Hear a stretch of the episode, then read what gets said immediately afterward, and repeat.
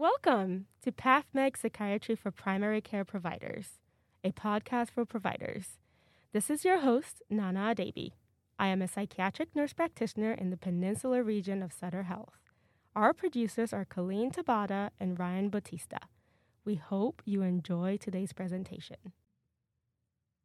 Hello, listeners. Thank you for tuning in. Our topic of discussion today is major depressive disorder with seasonal pattern. This is popularly known as seasonal affective disorder or SAD, SAD. This topic is timely as we enter the fall season and the weather starts to get cold, the days short, and the and you know, with less sunlight overall.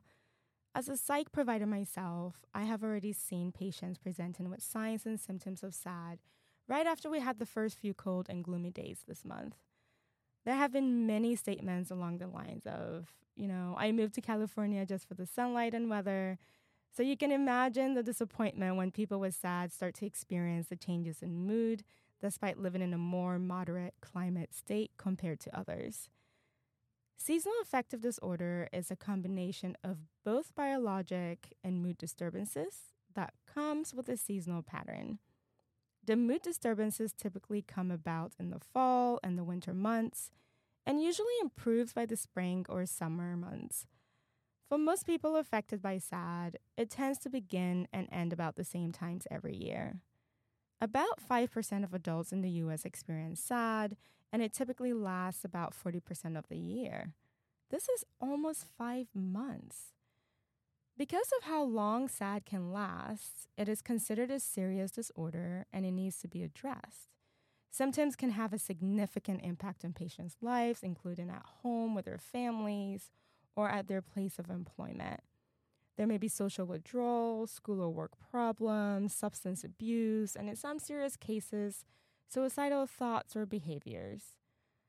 SAD is more common among women than men. It usually starts during adulthood at 18 years and older, with rates declining in older adults.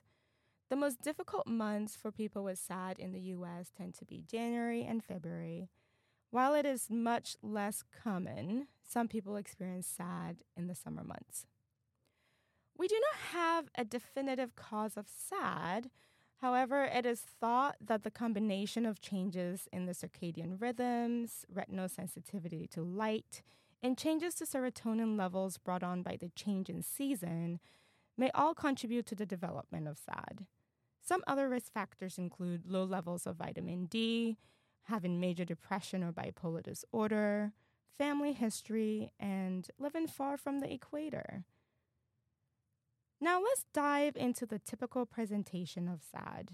I know we've touched a little bit about what to expect, some of the symptoms, However, you know, the patient will present with depression symptoms. They may report feeling sad, low mood. They may report anhedonia, which means a lack of joy in doing the things that used to bring them, you know, excitement or happiness or joy.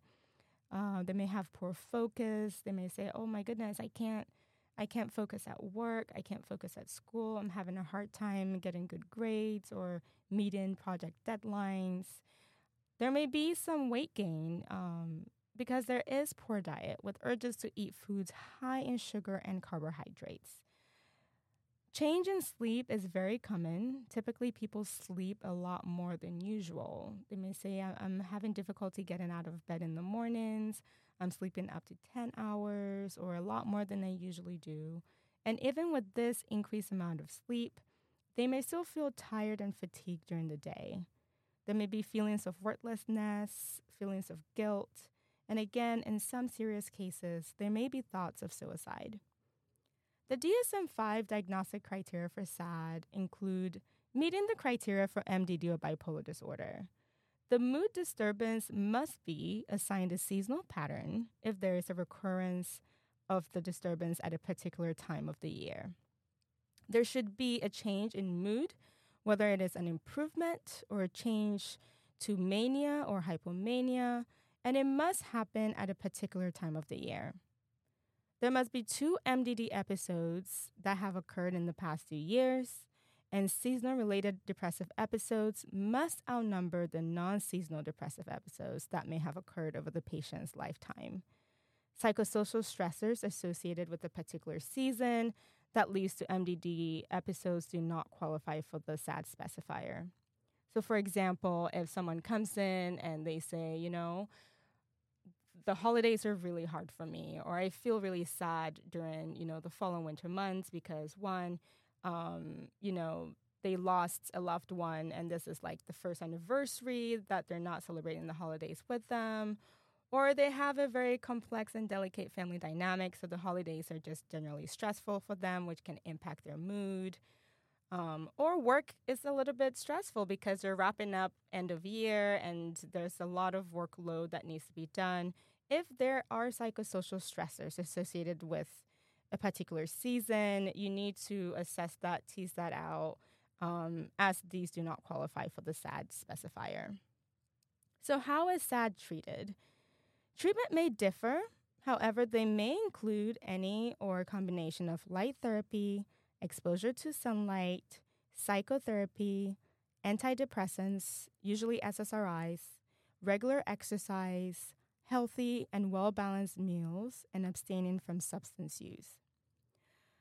Now, I want to talk a little bit about light therapy.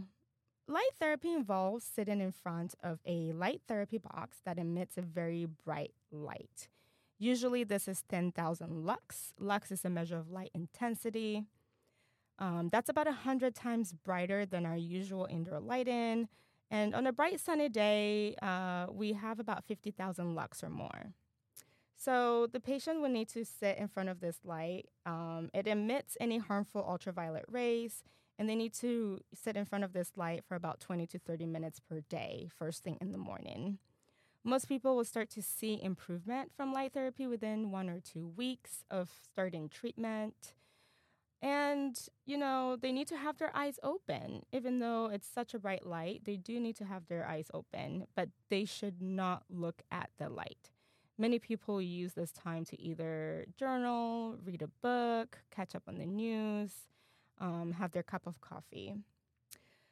Light therapy is, you know, believed to be as effective as antidepressant when it comes to the treatment of seasonal affective disorder, but it doesn't necessarily mean that it will work or is appropriate for everyone. Some people may need more light or a brighter light, and others may not be able to tolerate the bright light. Um, people with bipolar disorder, um, for example, it, it can trigger hypomanic or a manic episode. So you need to always assess the risk versus benefits and who this kind of therapy would be appropriate for. For therapy, we recommend cognitive behavioral therapy or interpersonal therapy, as this can help the patient change any distorted views or any automatic negative thoughts that will start to um, creep in during the fall or winter months. And it's a great way for them to also improve their interpersonal relationship skills as well. So I hope this topic is helpful and timely as we enter the last quarter of the year. And if you have a patient that has been typically been doing quite well and all of a sudden they come in during the fall and winter months with with the worsening of, you know, depression symptoms, they're not, you know, their sleep is disturbed, they're sleeping a lot more than usual, they're gaining weight because they're craving sugars, carbohydrates, they're feeling um, guilty and worthless because they cannot focus at work or school.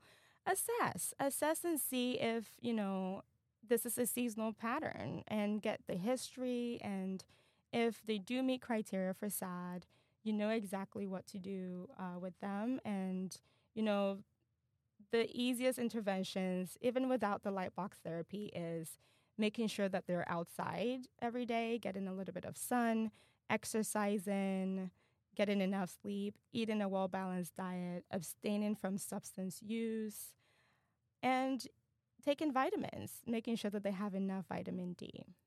So, thank you for tuning in today, and I look forward to catching you on our next episode. Thank you so much to our guest this week, and I hope you will join us again soon for another episode of PathMed Psychiatry for Primary Care Providers, a podcast for providers.